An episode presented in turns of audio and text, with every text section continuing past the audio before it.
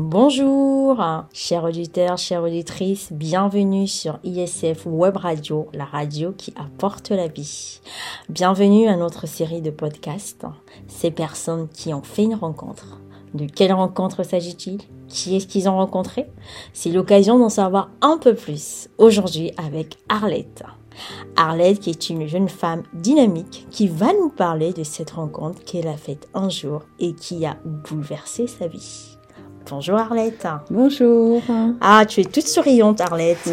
oui, comme, euh, comme d'habitude, j'ai envie de dire. Ah, comment tu vas? Très très bien. Ah ben bienvenue sur euh, notre podcast. Merci beaucoup. Apparemment, tu as fait une belle rencontre. Tout à fait. Et que tu veux nous en parler Tout à fait. J'aurais donc. Euh, ah, ah Donc du coup, alors, bah, qui es-tu déjà, Arlette? Qu'est-ce que tu fais dans la vie? D'où tu viens? D'accord. Alors, je suis française et je vis, en fait, je suis en France depuis mes trois ans. Euh, mes parents sont originaires en fait du Congo Brazzaville et euh, je suis une ancienne expatriée du Japon qui euh, donc est rentrée en France en en été 2019 et actuellement donc je travaille dans le recrutement j'ai commencé à travailler dans le milieu du luxe. Ensuite, en allant au Japon, je me suis reconvertie. Je suis revenue en fait à travailler dans les ressources humaines. Et là, je travaille dans le secteur bancaire. Waouh, waouh, quel parcours donc Alors, et dans ce parcours, un jour, tu as fait une rencontre. Oui. Est-ce que tu peux nous en dire plus sur ta vie avant cette rencontre? Qu'est-ce qui s'est passé qu'aujourd'hui, Arlette, tu viens nous dire que tu as fait une rencontre? Eh bien, euh, Arlette, euh, lorsqu'elle est euh, arrivée en France, donc à 3 ans, c'était encore un bébé. Elle a été euh, donc euh, j'ai été séparée de mes parents, donc je n'ai pas grandi avec mon père, je n'ai pas grandi avec ma mère. Euh, ce sont en fait des membres de la famille de ma mère qui nous ont euh, qui m'a récupérée en fait parce que mes parents souhaitaient tout simplement que j'ai une meilleure éducation et ça se faisait beaucoup en fait à l'époque. Et donc j'ai grandi dans donc je suis arrivée dans une famille où il y avait qu'une seule une seule enfant et ensuite ils ont eu un deuxième, troisième et un quatrième enfant donc nous sommes retrouvés en fait à, à cinq cinq enfants dans une dans une famille euh, donc qui était euh, très bien. Hein. il n'y avait pas de pas de soucis particuliers, sauf que bah, il fallait élever une enfant qui n'était pas à eux. Mmh.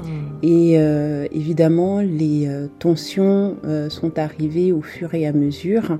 le avoir une bouche à nourrir qui ne nous appartient pas c'est euh, c'est pas forcément évident. C'est euh, quelque chose qui peut être difficile à gérer euh, en tant que mère, par exemple, mais même en tant que couple, même dans une, même dans, j'allais dire les, les, circonstances économiques de la France à l'époque, c'était pas forcément évident. Il fallait quand même toujours compter avec moi en plus. Et donc il y a eu des tensions et en grandissant, les tensions sont allées de plus en plus en s'aggravant.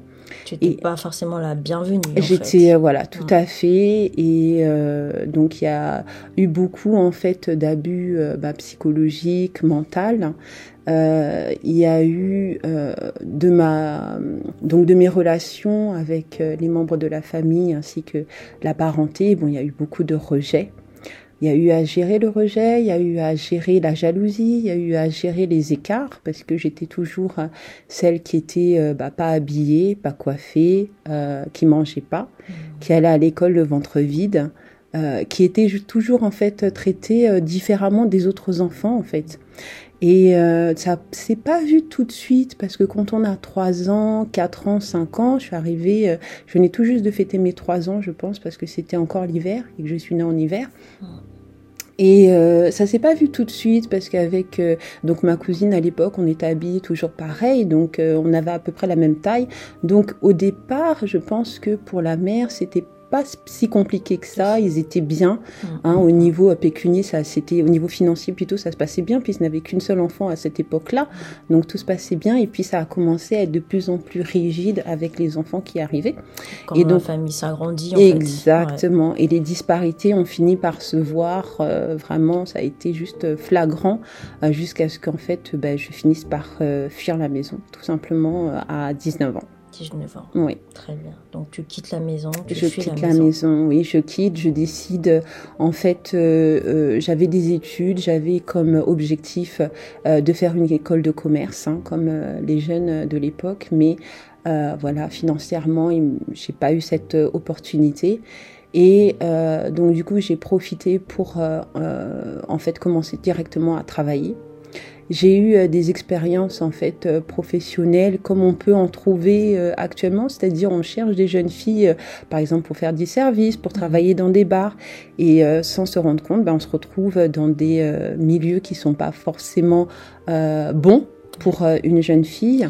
On se retrouve dans des bars à hôtesse, on se retrouve à, à, à servir des, euh, bah, de l'alcool, à fréquenter des milieux qui sont pas du tout en fait euh, sains, surtout pas pour une jeune fille de 18-19 ans. Mais euh, quand on cherche de l'argent, parce que c'était mon cas, hein, je cherchais de l'argent pour tout simplement pouvoir euh, euh, quitter et fuir en fait la, la maison. En fait, tous les moyens étaient bons en fait Ouais. de, de pour avoir besoins. exactement exactement. Mm. Mm. Donc euh, euh, après, bon, vraiment, euh, je me suis quand même rendu compte que c'était pas quelque chose qui était bon pour moi parce que ça faisait pas partie de ma personnalité à la base. Hein. J'étais pas quelqu'un qui était, euh, j'étais pas dans la séduction, j'étais pas, euh, j'étais pas dans le, j'étais pas, j'étais pas du tout de ce monde-là. Hein. Mhm. J'étais pas dans ce monde-là, sans critique, sans jugement. C'est juste que c'était pas du tout ma personnalité, donc j'ai- Mhm. j'y suis pas restée. Ça a été facile pour moi en fait d'en d'en sortir, mais euh, ça a été euh, je suis sortie de là pour rentrer dans une relation en fait avec un avec un jeune homme. Et c'est c'est cette relation là qui m'a fait sortir en fait du milieu Mm. euh, un, peu bah c'était le milieu de la prostitution hein, c'était euh, Mm, mm, c'était de la prostitution déguisée ou de la prostitution pure et dure hein, parce que bon il n'y a pas vraiment de limite entre les deux. Et, euh, et donc c'est cette relation là qui m'a fait sortir effectivement de de ce milieu là et donc euh, j'ai réussi en fait à, à retrouver un chemin normal en entrant dans une grande une grande entreprise, euh, une entreprise du CAC 40. Je faisais euh, du travail dans le maquillage. Mm. J'ai commencé à travailler dans le maquillage et puis bah, au bout de quelques quelques années, je suis partie. La relation ne s'est pas ne s'est pas bien terminée. Et en 2012, je suis partie en fait au Japon et j'y suis restée sept ans C'est tout. cette année, euh, cette année de solitude, euh, cette année euh, de choc culturel. Exactement. Oui. Le Japon, la France. euh, Tout à fait, 10 000 deux- kilomètres. On est deux continents différents, deux cultures Oh, différentes, deux alimentations différentes. Et le décalage horaire aussi qui fait très mal. Waouh. Mais pourquoi le Japon, tiens?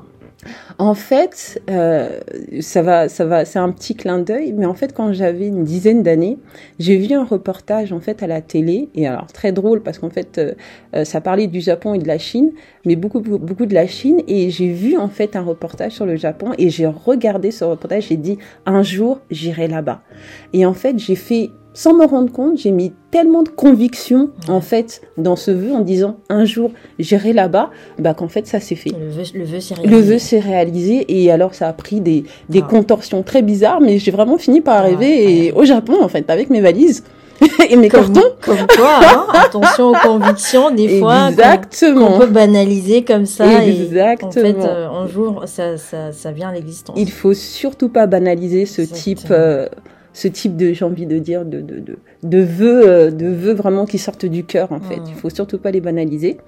Donc euh, oui, 7 ans au Japon, 7 ans à Tokyo. Donc j'ai appris le japonais, donc je parle couramment japonais. Vous, vous ne verrez pas beaucoup euh, de, de personnes qui parlent japonais. Ah, ça, c'est sûr. J'avoue que je sors pas la carte du Japon tous les jours en allant euh, acheter du pain. Ah. Mais euh, donc oui, j'ai appris le japonais. Par contre, ça a été un moment de solitude qui a été extrêmement profond Hmm. puisque bah, ne parlant pas euh, le japonais au début, euh, il a fallu bah, m'accoutumer, euh, le choc culturel, euh, les relations avec les gens qui ont rien à voir en fait avec la France.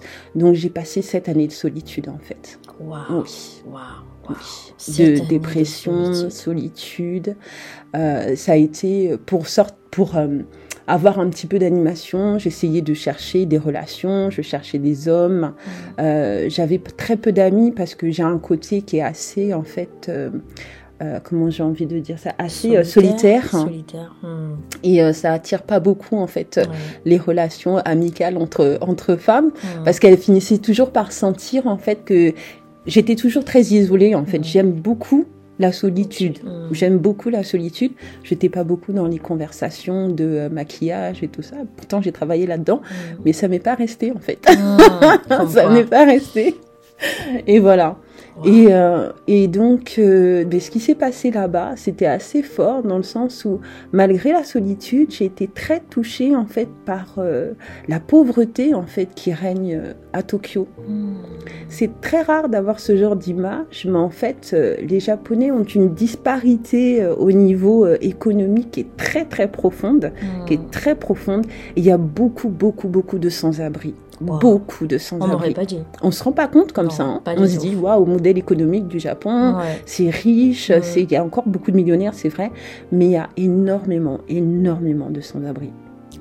Donc on les voit pas en plein jour et ils sortent dès que la nuit tombe. Dès que la nuit tombe. Et je vivais euh, près d'un près d'un parc. Donc mon appartement donnait sur un parc. Et je comprenais pas, mais tous les soirs, je voyais des, des messieurs en fait, avec, en train de pousser un chariot qui rentrait dans le parc. Et un jour, je, je, rentre, je, rentre à la maison, je passe par là, et je vois ce monsieur, mais vraiment, ça, ça m'a, ça m'a, ça m'a bouleversé. Il faisait très froid. Et en fait, il avait un sac plastique sur lui, il était assis sur un banc, il avait un sac plastique pour se couvrir. Il s'était couvert d'un sac plastique de la tête aux pieds. C'est-à-dire qu'il aurait, je ne sais pas si c'était une tentative de suicide, je ne sais pas, mais il avait ce sac plastique sur lui et il grelottait. Il grelottait. Carrément, il, vraiment, c'était, il grelottait. Je passe à côté et je suis juste choquée. Dans mon cœur, il y a quelque chose qui se brise. Hmm. Je, suis à, je, suis à, deux doigts de pleurer, en fait. Je me dis, mais c'est hmm. pas possible. C'est quoi ce monde? C'est quoi ce monde? Donc je rentre à la maison, je vais chercher une couverture, je redescends dans le parc, je lui fais euh, un geste comme ça sur l'épaule, je lui donne la couverture, il enlève le sac plastique, il me dit merci, et je rentre à la maison et je pleure.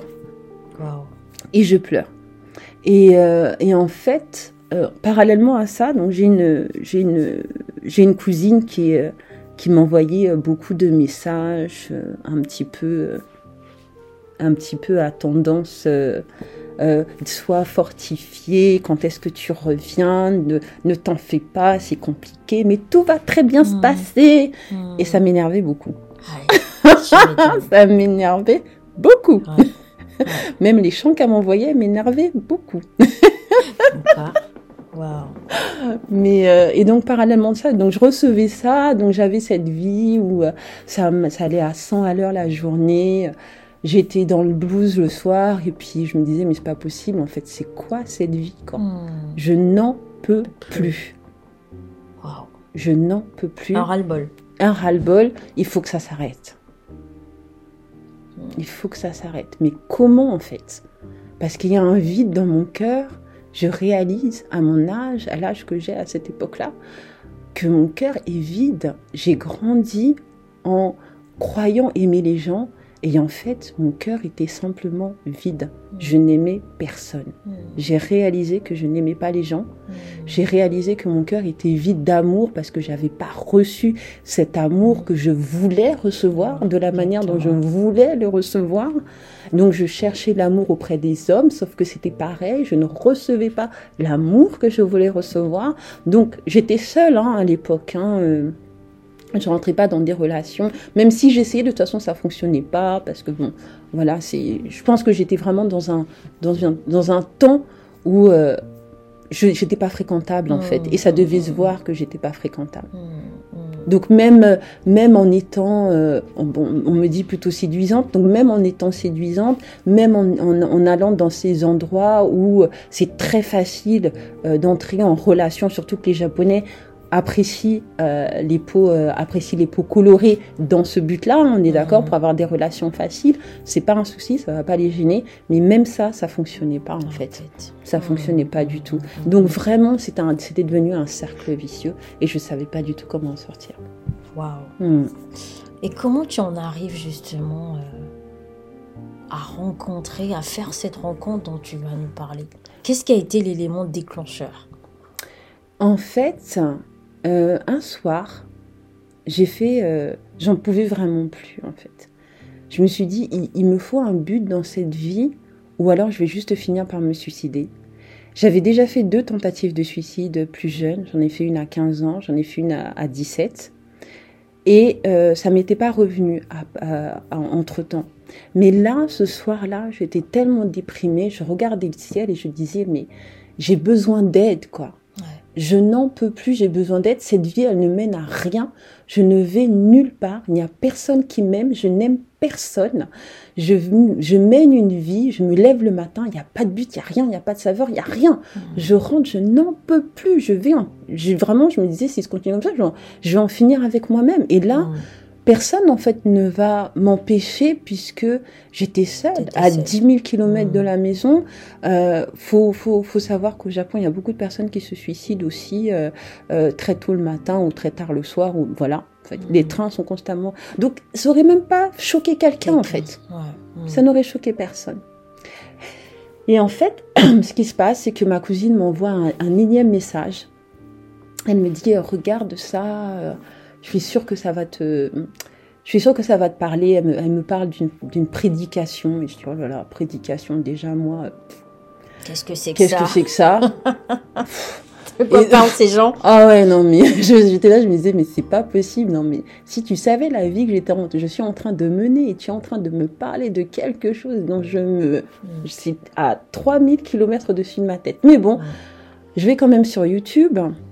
Je mets euh, la prédication, je mets la vidéo, je tombe sur une prédication. Déjà, je vois le nom, je dis, mais c'est qui, ça qui? Hmm. Donc, j'écoute le message et là, ce monsieur qui parle est en train de raconter ma vie. Il est en train de me dire, toi, as, tu es vide, ton cœur est vide, tu as été maltraité, tu as connu des choses comme ça dans ton enfance, tu en veux aux gens, tu as le rejet. Et il, il parle, et dans ma tête, il y a il, dit des choses et à chaque fois j'ai une image qui sort. Je dis, mon Dieu, mais, mais il me connaît ce monsieur alors que tu ne l'as jamais je entendu. jamais entendu. Tu l'as jamais rencontré. Je l'ai jamais rencontré. Et ta cousine t'envoie un message où ce monsieur il parle. Il parle. J'entends le truc. Je dis mais c'est, mais il me connaît ce monsieur ou pas? Je mais non, il me connaît pas. Je ne suis jamais entendu parler de lui. Et il me raconte, il, il raconte, il dit voilà, tu as une vie qui est vide, ton cœur est vide tu cherches un but, tu cherches quelque chose pour te raccrocher à la vie. Donc vraiment, la, prédication, il est en train de, il est en train de me dire en fait à, comment était mon cœur. Et, et là, je, je m'effondre en fait. Je mmh. m'effondre parce que je suis seule. Je suis à 10 000 km de la maison. Ma, le reste de ma famille est en France. J'ai pas de but, j'ai rien. Euh, j'ai pas d'enfant, je suis pas mariée. Euh, en gros, je suis un échec en fait pour la société, je suis un échec. Et lui, il est en train de me dire que j'ai encore, il y a encore une raison pour moi de vivre. Il me dit, il y a une raison pour toi de vivre si tu fais une chose. Une chose. La question, c'est qu'est-ce que c'est? Donne ta vie à Jésus. Si tu donnes ta vie à Jésus, tout ça, en fait, toute cette douleur que tu as dans le cœur, toute cette peine que tu as dans l'âme, toutes ces blessures que tu as accumulées dans les années, en fait, tout ça, il va le prendre pour toi, en fait. Et je suis, mais, je suis, je suis ravagée, hein. Fallait même pas me voir, en fait, en miroir, ce soir-là. Parce que je ressemblais à rien. Je n'arrêtais pas de pleurer. Et donc, euh, je me mets à genoux et je dis, mais, euh, je suis tellement touchée par le message, je dis, mais, mais Jésus, mais viens dans ma vie. Viens dans ma vie, alors. Viens, viens soulager mon cœur. Viens retirer les blessures de mon âme. Viens guérir tout ce que les hommes ont fait, en fait. Et, et vraiment, j'ai fait cette, j'ai fait cette prière avec foi. J'ai vraiment mis tout mon cœur dedans. J'en pouvais plus, donc j'ai vraiment mis tout mon cœur dedans. Ah oui, c'était juste. Euh, et là, j'ai euh, une paix qui me rentre dans le, quelque chose que j'avais jamais éprouvé de toute ma vie. Je dis juste, Seigneur Jésus, viens dans ma vie, viens prendre mon, mon fardeau, viens. Je, je, je fais la prière en fait que, le, le, le, monsieur me dit de faire, donc je fais la prière. Et, et j'attends. Et là, je sens quelque chose. Dans mon cœur, il y a, waouh, il y a tout le poids en fait de la douleur qui s'en va. J'avais un cœur qui était tellement chargé et lourd. Et là, je sens, c'est comme si quelqu'un avait saisi en fait mon cœur et avait retiré tout ce qui a, tout ce qui était de trop en fait, tout ce qui était douleur et tout ça. Et je me retrouve Toute dans la peine, mais tout toute fardeau. la peine, tout le fardeau, toutes ces histoires de famille que j'arrivais pas à gérer, que je comprenais pas. Je demandais tout le temps, mais pourquoi est-ce que je suis venue au monde? Je sers à rien. Pourquoi? Pourquoi? Pourquoi? Et là, ça me tombe dessus, cette paix inexplicable. Mais un amour. C'est comme quelqu'un, en fait, qui vous étreint. Quelqu'un qui dégage une chaleur. Mais, mais une chaleur et, et une paix, un calme. Là, je me retrouve. Il y a quelque chose qui s'est passé, en fait Wow. je réalise quelque chose s'est passé. Arlette, le Jésus que tu as appelé, je crois qu'il est vivant. Et Je crois qu'il existe. Wow. Donc, tu as rencontré Jésus. J'ai rencontré Jésus ce soir-là. Tu as rencontré euh, ce Jésus qui t'a donné la paix. Ce Jésus que j'ai haï pendant des années, ce Dieu que je ne comprenais pas parce que ma famille disait il faut prier Jésus. C'est qui Jésus? Ouais. Je l'ai. euh, c'est ce nom. En fait, c'était un nom qui pour moi n'avait aucun sens. Il Mm. était vide de sens Mm. parce que on me disait de prier quelqu'un qui m'avait jamais donné la paix en fait. Mm. Quelqu'un que tu connaissais Quelqu'un que je pas. connaissais pas. Il a existé il y a Il a des existé S'il est mort Ouais, c'est quelque ça. part, on a dit mort. qu'il est mort sur une croix. Puis on te parle d'une croix, tu te dis, bah, bah, enfin, je veux dire, pourquoi elle mourir sur une croix? Je veux dire, il y a d'autres manières plus simples de mourir. Pourquoi elle mourir sur une croix? Wow. Et donc, et donc, ce, ce, ce Jésus que j'ai insulté, que j'ai haï, que sur qui j'ai mis en fait tous mes tous mes problèmes en fait d'enfance, tout ça, je disais, mais en fait, il n'y a pas de Dieu. Parce que s'il y avait un Dieu, pourquoi est-ce qu'il m'avait, il m'aurait, il m'aurait fait avoir une enfance aussi pourrie? Pourquoi est-ce qu'il m'a fait quitter mes parents? Pourquoi est-ce qu'il m'a mis dans une famille où les gens me détestaient? Pourquoi est-ce que j'ai pas réussi mes études? Pourquoi est-ce que je me suis retrouvée dans des soucis financiers à plus pouvoir? Tout, tout en fait, j'ai mis ça sur le dos de Dieu et je ne voulais même pas entendre parler. de Dieu.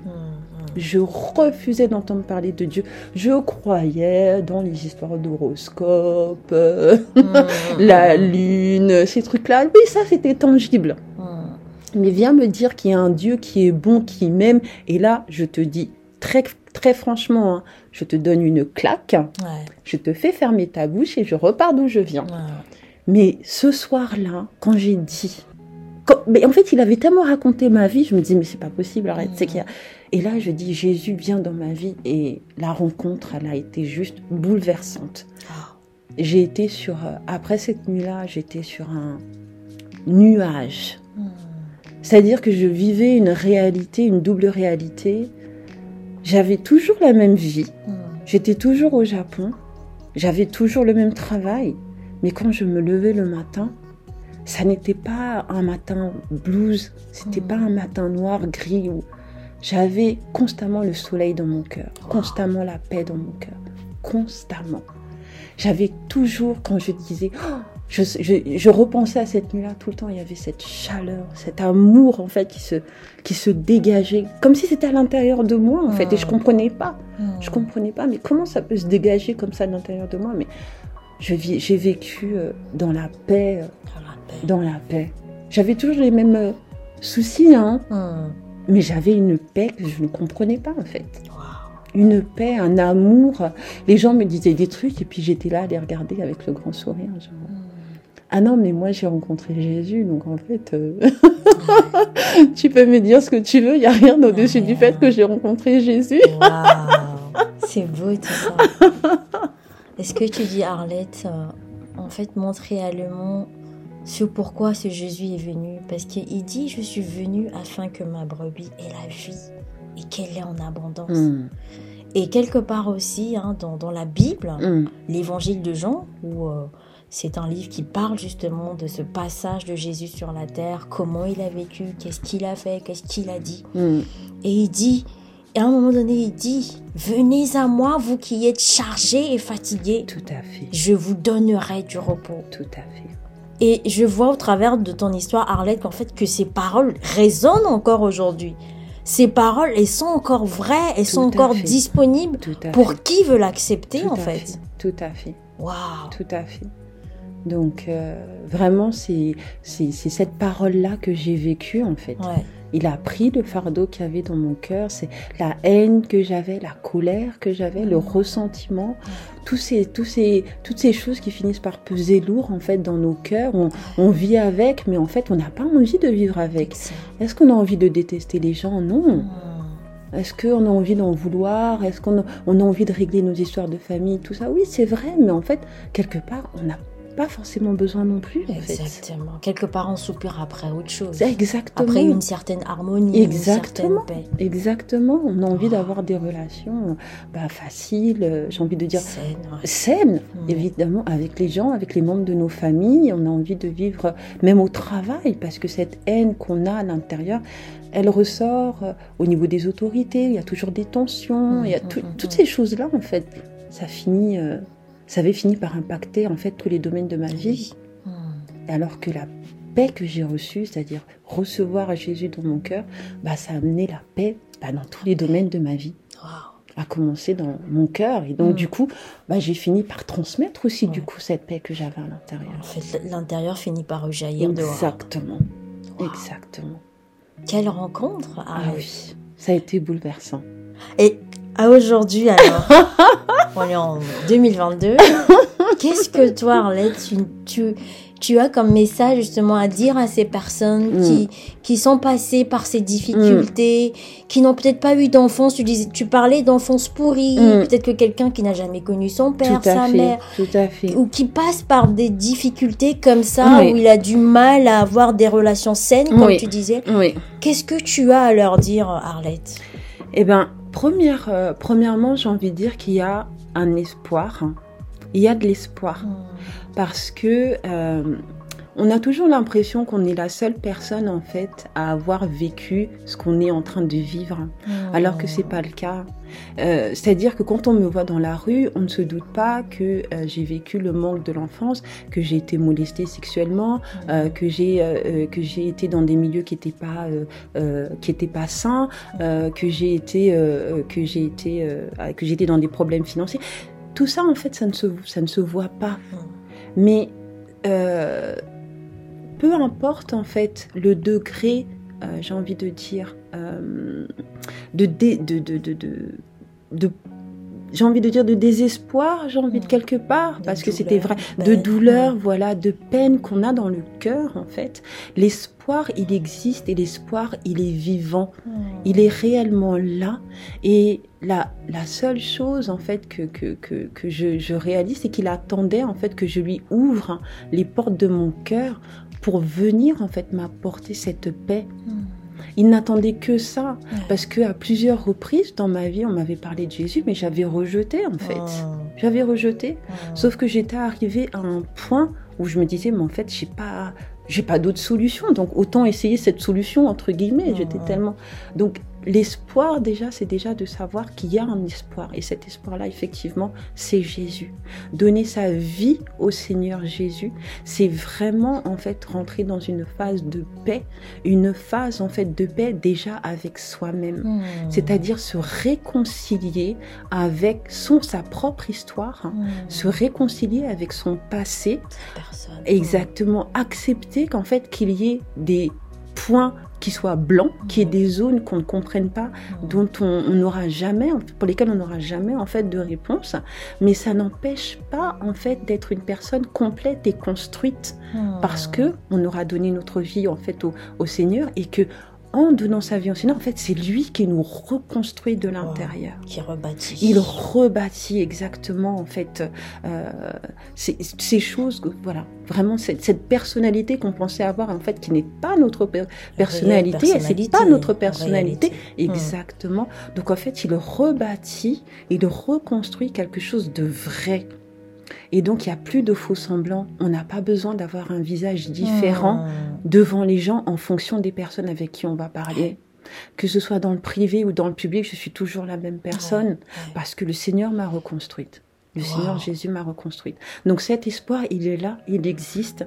Donc malgré les peines, malgré tout ce qu'il y a pu avoir en fait euh, dans le passé, bah, se reconstruire soi-même, c'est possible.